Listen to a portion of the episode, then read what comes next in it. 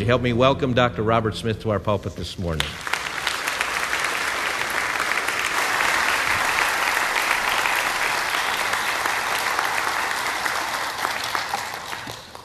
Even now, Lord Jesus, even now,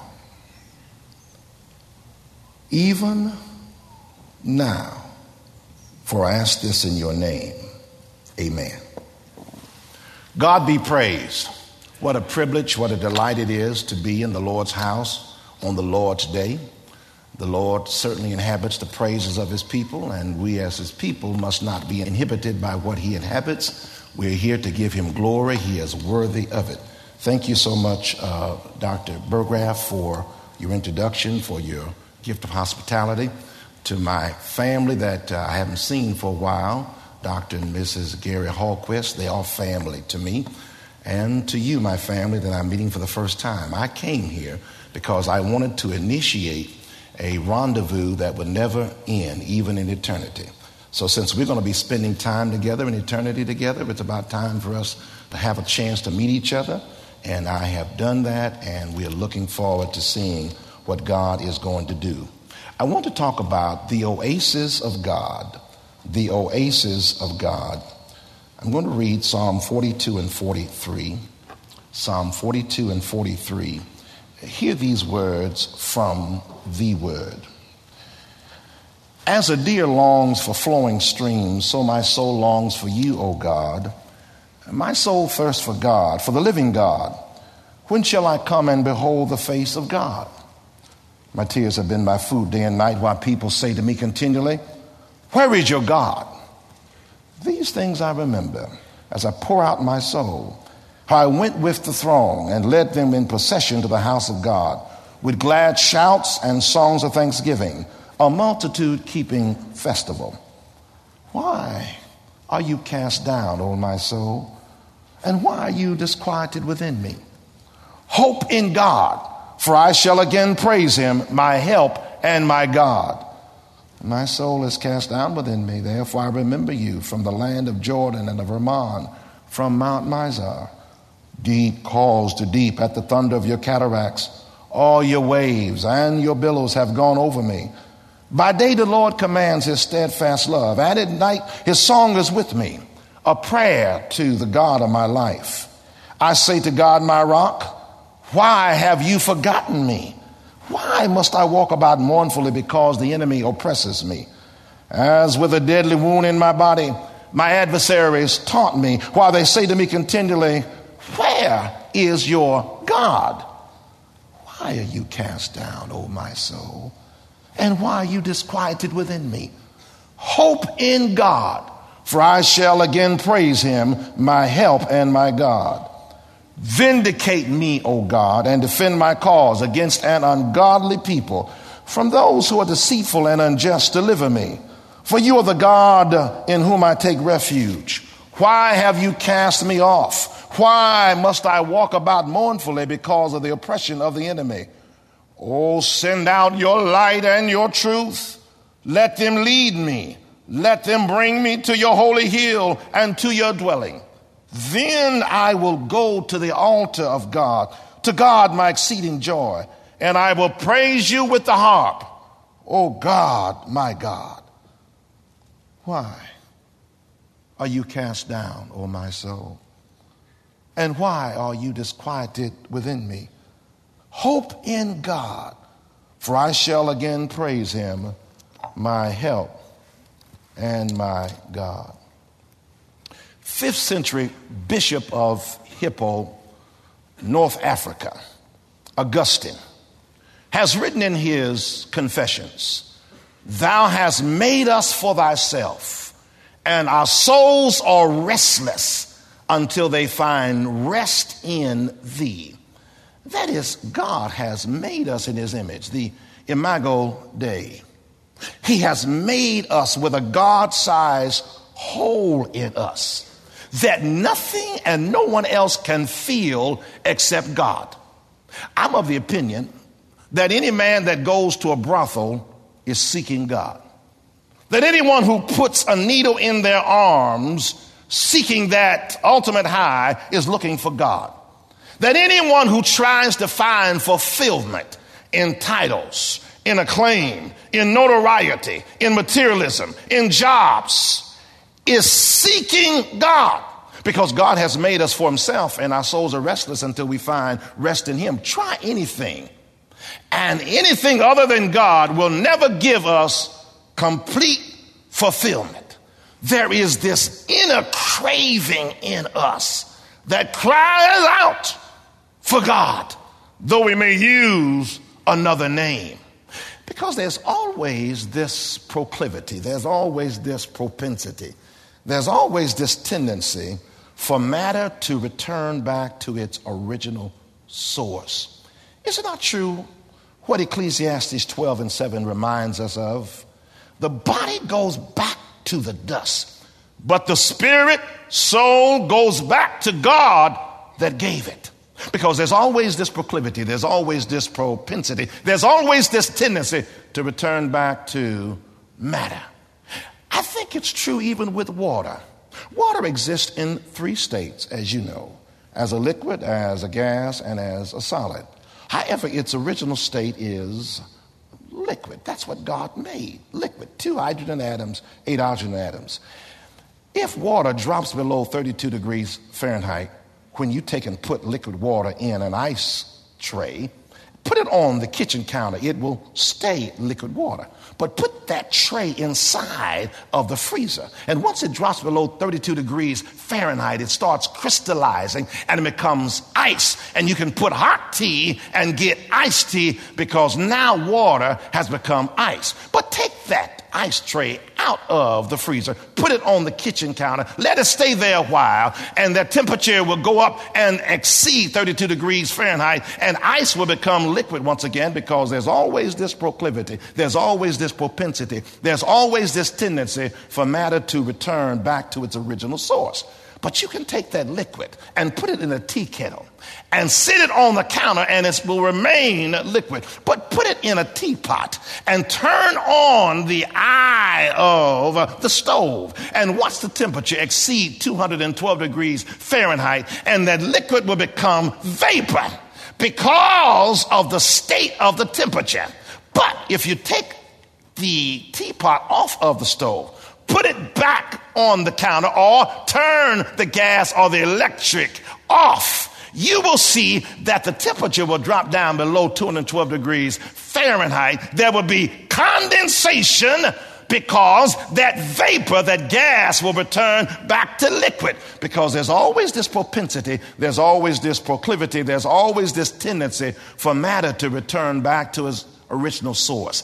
We came from God. And there is something within us that can never be filled unless God fills it himself.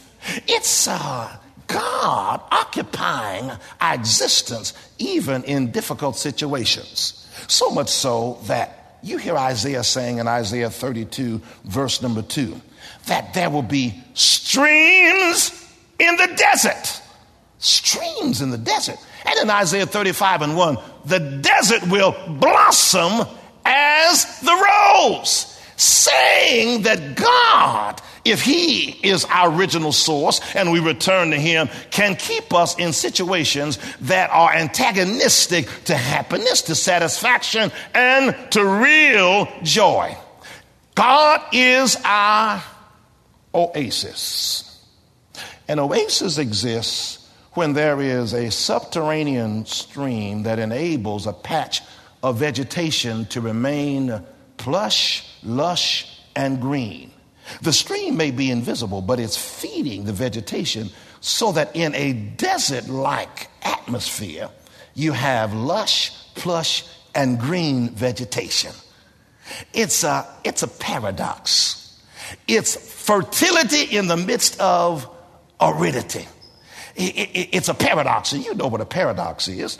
A paradox occurs where two mutually exclusive statements meet at the intersection of apparent contradiction only to produce truth. It's what G.K. Chesterton, the Catholic theologian, reminds us of, where he says, Truth is standing on his head, screaming for attention. Saying, if you come closer, I know this looks contradictory. I know it doesn't seem to make much sense. It seems to be illogical and unreasonable. But if you come closer, you're going to see some truth coming out of it. It's what Paul means when he says in 2 Corinthians chapter 12, verse 10. I glory in my weaknesses and in my hindrances, in my insults, in my persecutions, in my difficulties, for when I am weak, that's when I'm strong. It's what Jesus means when he says, if you really want to be exalted, you've got to be humble. If you really want to sit at the head of the table, you've got to sit at the end of the table. If you want to be first, you've got to be willing to be last. If you want to live, you got to die. If you want to find your life, you have to lose your life fertility in the midst of aridity, a subterranean stream, though invisible, feeding, supplying, and furnishing a patch of vegetation that remains green in the midst of a desert.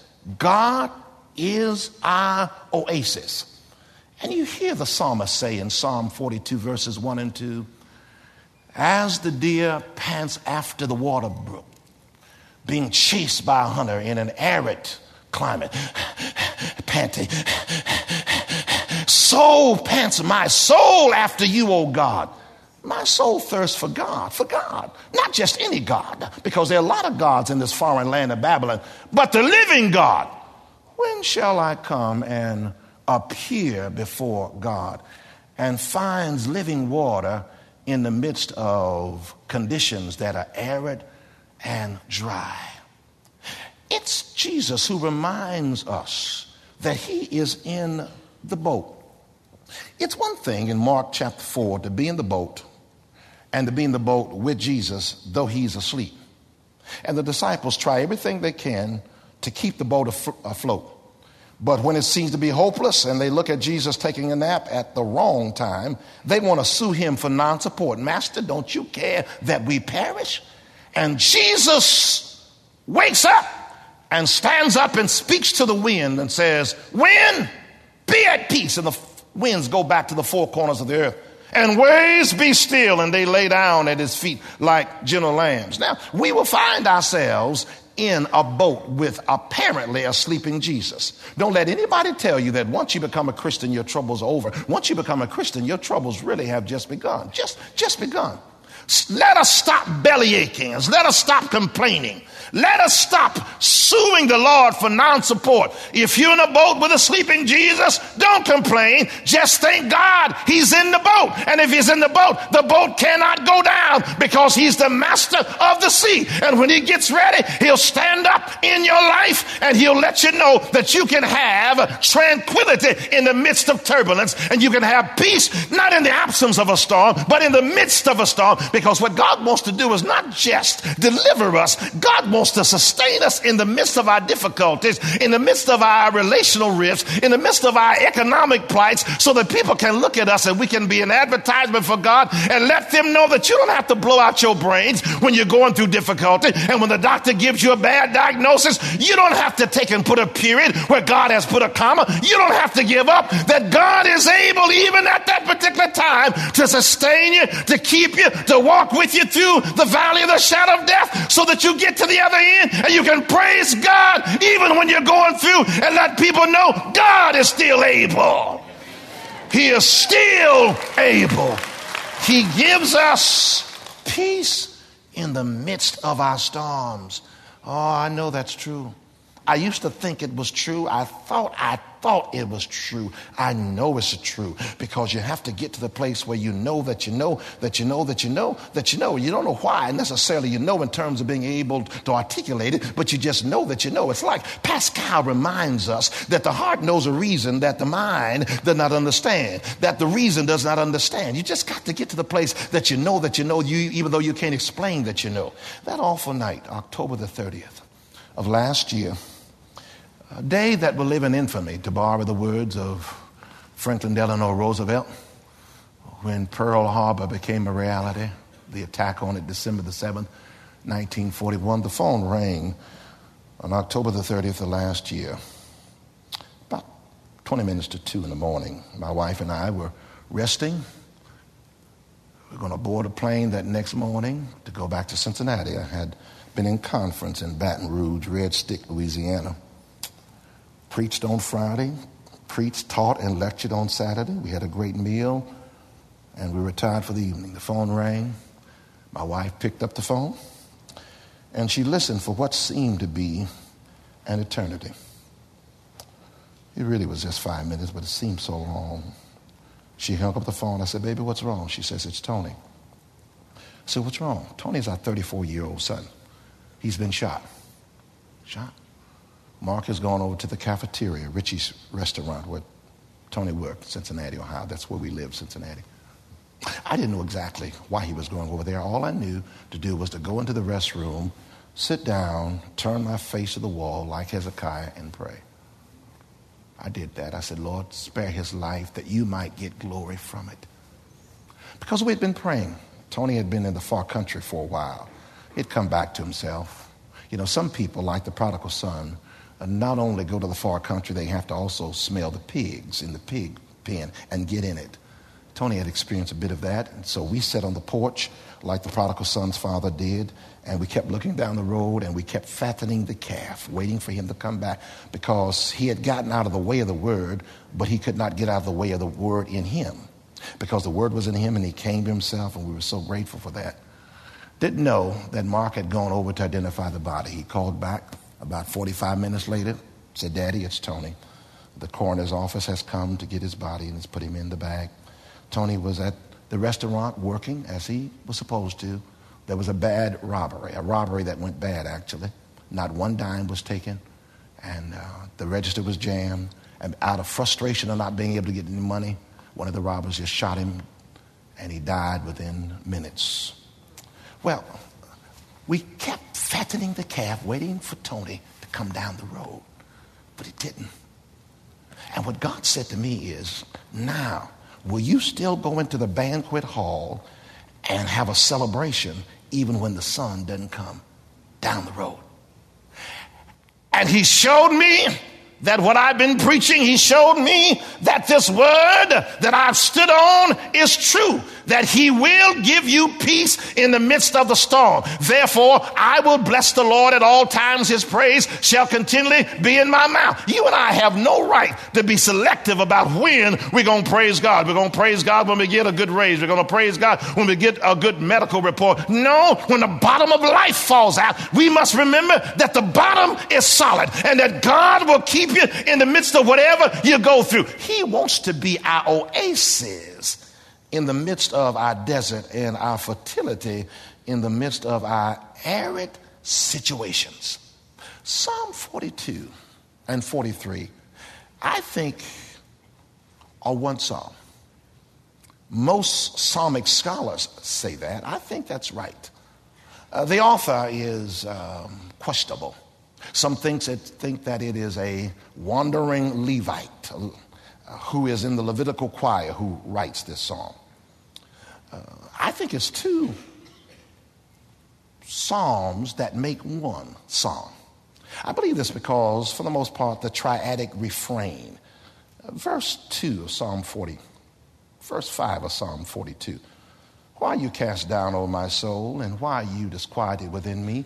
Hope thou in God, for I shall again praise him, my Savior and my God. Psalm 42, verse 11. Why are you cast down, O my soul, and why are you disquieted within me? Hope thou in God, for I shall again praise him, my Savior and my God. Psalm 43 and 5. Why are you cast down, O my soul, and why are you disquieted within me? Hope thou in God, for I shall again praise him, my Savior and my God. The same thread runs through the fabric of both of these psalms, knitting, cementing, and tying them together. I contend, I posit that these two Psalms are just one Psalm. I think also because there is a title in Psalm 42, but not so in Psalm 43. Psalm 42, it's, um, it's a psalm for a maskil for the Korahites. A maskil for the Korahites. No title in Psalm 43. I think the title in Psalm 42 encompasses Psalm 43 as well. The Korahites, Korah, Numbers 16, was the cousin of Moses, the cousin of Aaron, and the cousin of Miriam. Uh, you know, Moses and Aaron and Miriam were siblings. Korah was dissatisfied with God's appointment of Moses being the leader of Israel. So in number 16, he decides that he is going to get conspirators to help to um, usurp and uh, hopefully uh, remove Moses from his position. But of course, God put him there. And what Moses did was to tell God about what Korah was up to. And God opened up the earth and swallowed up Korah and the 250 conspirators, as well as some of the families and friends, and the complaining stopped. Because when God puts you in a position, you don't have to fight, stay there. What God has given you, if it's yours, is yours. And, and you, you and I don't have to defend the Word of God. The Word of God is a lion. You don't walk down the street uh, with a uh, uh, attachment of a lion trying uh, to keep the lion from being attacked. You let the lion go. The Word of God will defend itself. And whatever God has given you, you can be comfortable with it. It is yours. Let God fight your battles. Why do we keep getting in the ring trying to cuss people out who's cussed us out? Trying to take vengeance on people who have hurt us. Let God, we just got finished singing it today, be still, be still and know that I am God. In the Latin Vulgate version, it really does mean uh, be defenseless, be swordless, don't have any weapon at all. So much so that as George Matheson says, uh, Lord, uh, here I am. I give myself to thee. And I am only free when I'm in bondage to you, and I only win when I have no weapon. Trust God to do it. Now, Korah was a reprobate, but his descendants were blessed.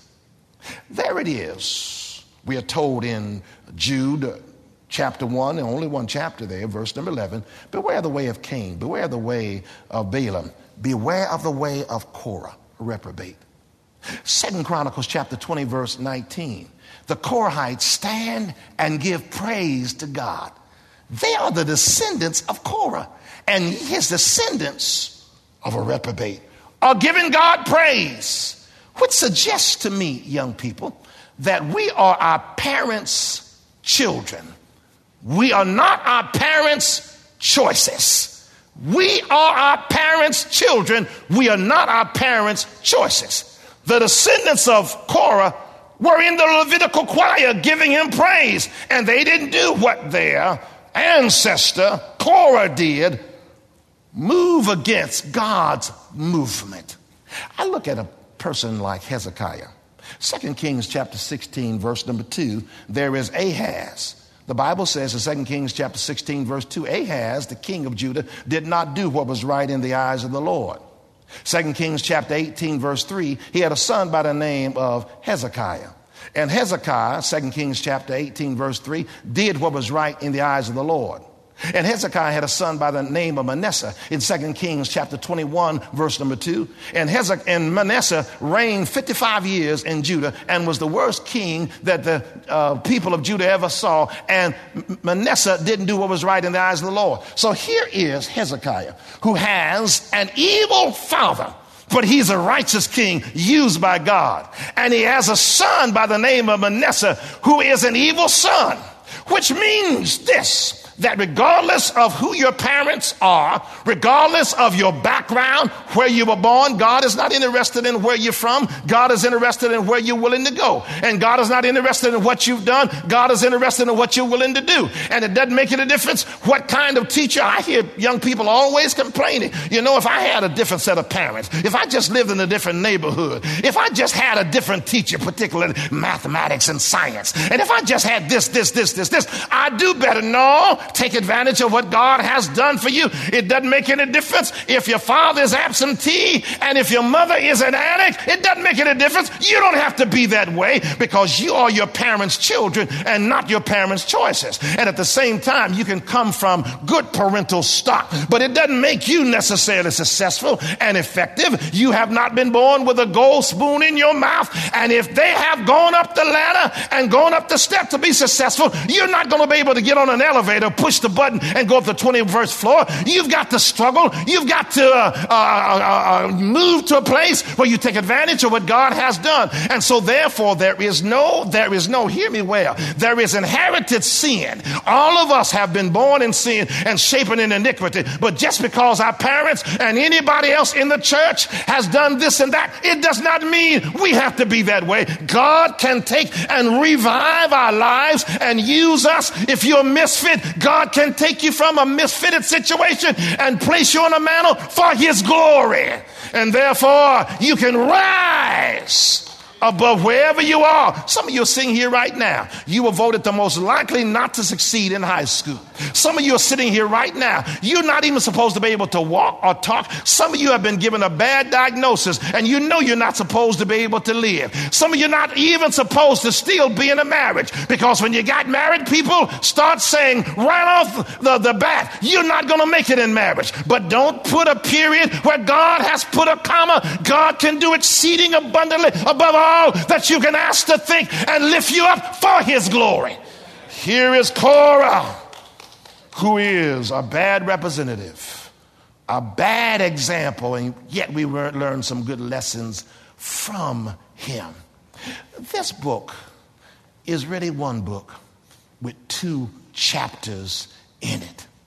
This psalmist writes to us. In fact, I'm preaching on Psalm 42 for four services. So don't, don't, don't uh, wonder, how in the world is he going to get to the development of it? I don't ex- expect to get to developing all of this in this service, the second service, the third service, and maybe by the fourth service we'll come around to wrapping it all up.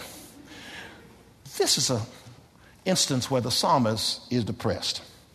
Do you hear him? Why are you cast down, O my soul, and why are you disquieted within me? Hope thou in God, for I shall again praise him, my Savior and my God. Psalm 42 5, 42 11, and 43 5. Why would this psalmist be depressed? Depression has been called the common cold of mental illness. Sometimes I feel discouraged and think my work in vain, but then the Holy Spirit revives my soul again. Sometimes I feel like a motherless child, a long way from home, the African American spiritual says. Some believe that Christianity and depression cannot coexist, that you cannot be a Christian and go through depression. I beg to differ. D. Martyn Lloyd-Jones, that great expositor of the Westminster Chapel of yesteryear in London, England, writes a book which I recommend Spiritual Depression its causes and its cures, and says that a Christian can be depressed, and yet there is a cure. It's a spiritual cure. I want to suggest six reasons, and I won't get to the six reasons. I'll lift two here, two next service, to the next service. I think two reasons why this psalmist experiences depression. One is because he senses an absence from the house of God, an absence from the house of God. Psalm 43, verse number three. Oh, send out your light and your truth. Let them lead me, lead me to your holy hill, to the place of your dwelling. The psalmist and the psalmic community are probably in Babylon, that 1,000 uh, mile trek away from Jerusalem being put in captivity by Nebuchadnezzar and the Babylonian slash Chaldean forces. No longer do they have the temple to worship in. No longer are they celebrating the feast days, the mandatory feast days, the feast of the Passover, the feast of Booth, and the feast of Pentecost. And there is an absence from the temple of God. You get the mood of this in Psalm 137, uh, verses 1 through 5. By the rivers of Babylon, there we sat down, yea, we wept when we remembered Zion. We hung our harps upon the willow trees of the midst of. For there they that carried us away captive required of us a song. And they that wasted us required of us mirth, that is, entertainment, saying, Sing for us one of the songs of Zion. And their response is this How can we sing the Lord's song in a strange foreign land. If I forget thee, O Jerusalem, May my tongue cleave to the roof of my mouth, and may my right hand forget her cunning.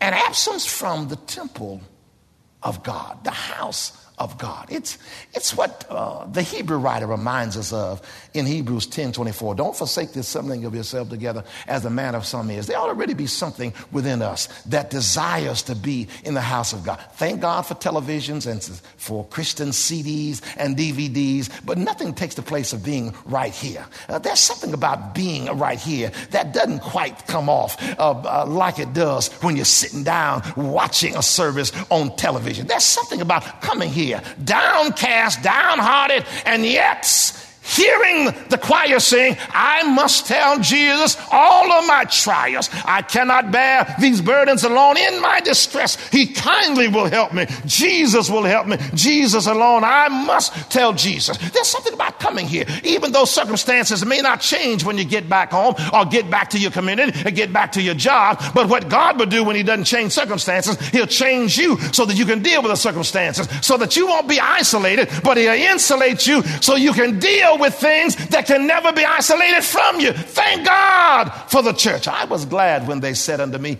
Come, let us go to the house of the Lord. I think the psalmist feels this absence from the house of God. I really wish Christians will feel that way. I don't know what it is with us. We'll miss church one Sunday, then it gets easier to miss it two, and then miss it three or four times. But there's something that's gnawing in my soul when I miss just one service because I'm missing more than just gathering. I'm missing God meeting with his people. I think the second reason why the psalmist may have been depressed is not just the absence of the temple of God, but the absence of the God of the temple. The absence of the God of the temple. Psalm 42, verse verses 1 and 2. As the deer pants after the water brooks, so pants my soul after thee, O God. My soul thirsts for God, for the living God. He's absent. When shall I come and appear before God?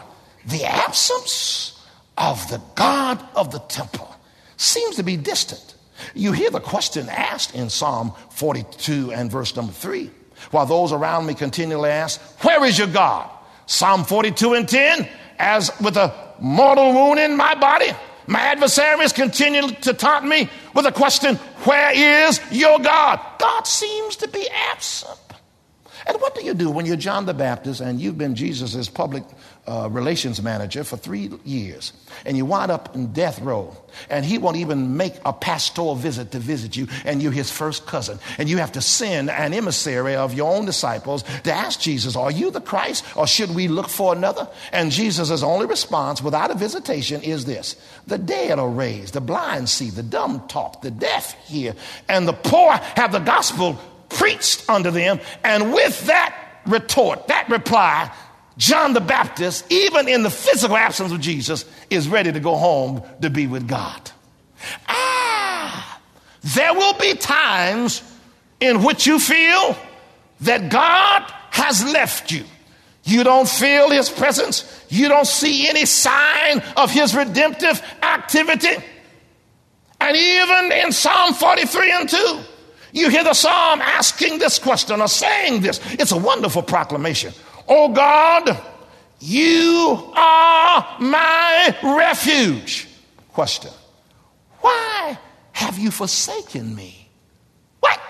You just got finished saying God's your refuge, and now you're saying, Why has God left you? On the cross of Calvary, we see this come full circle. Jesus, who is the human face of God, the parable of God. God with skin on him. For God as Father is God without skin. He is spirit.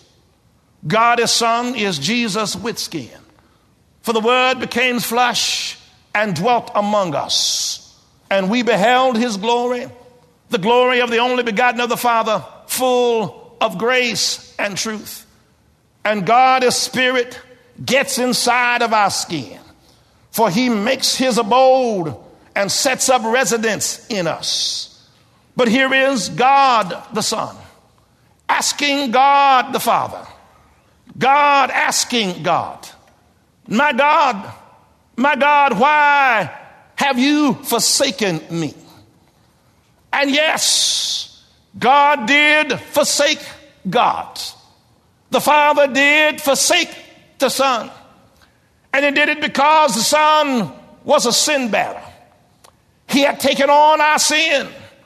And God could not have fellowship with him at this time because he who knew no sin, 2 Corinthians 5:21 became sin that we who were sinners might be made the righteousness of God. Friday evidenced, if you will, the cry of dereliction that God had forsaken God, his son.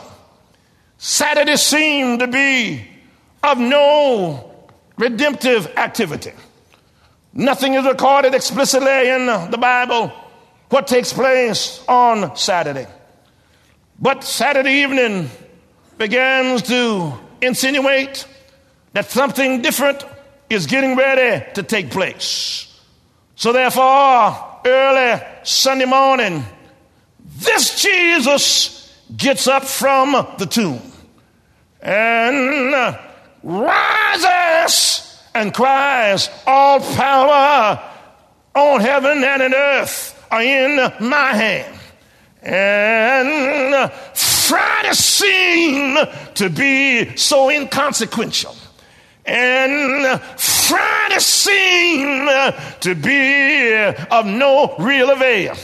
But if you're going through Friday night frights, and if you're going through uh, Friday night difficulties, then Sunday morning is really coming when you will rise and see him give you strength so you can rise above difficulties. You can rise above tragedy. You can rise above uncertainties and give him some glory.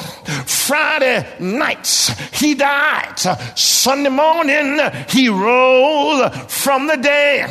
And because he lives, I can face tomorrow. Because he lives, all fear is gone. Because I know he holds the future, then life is worth living because he lives. This psalm begins with a kind of panting as the deer pants after the water brooks, but it ends with praising. Psalm 43 and 5 For I shall yet praise him, my Savior and my God. So go on and give him praise. Go on and glorify him. When conditions don't change, glorify him. When there are situations uh, that are just launched in, praise him. Praise him in the morning, praise him in the evening, praise him at midnight, praise him in tragedy, praise him in triumph because he's worthy to be praised. He is our oasis. And he is the one who is that subterranean stream that enables us as patches of vegetation to remain green, lush, and plush in desert situations.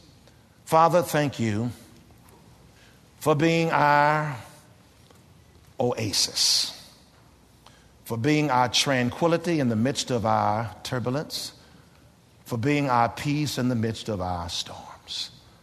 I pray even for someone who may be here who's living in the desert of sin, dried up. I pray that they might recognize that you provide an oasis of salvation in the midst of lostness. The fact that your son died on the cross shed his blood that's able to wash away all of our sins, and rose that we might be redeemed and justified. May they hear the gospel today, respond in belief, repentance, and faith. In Jesus' name, amen.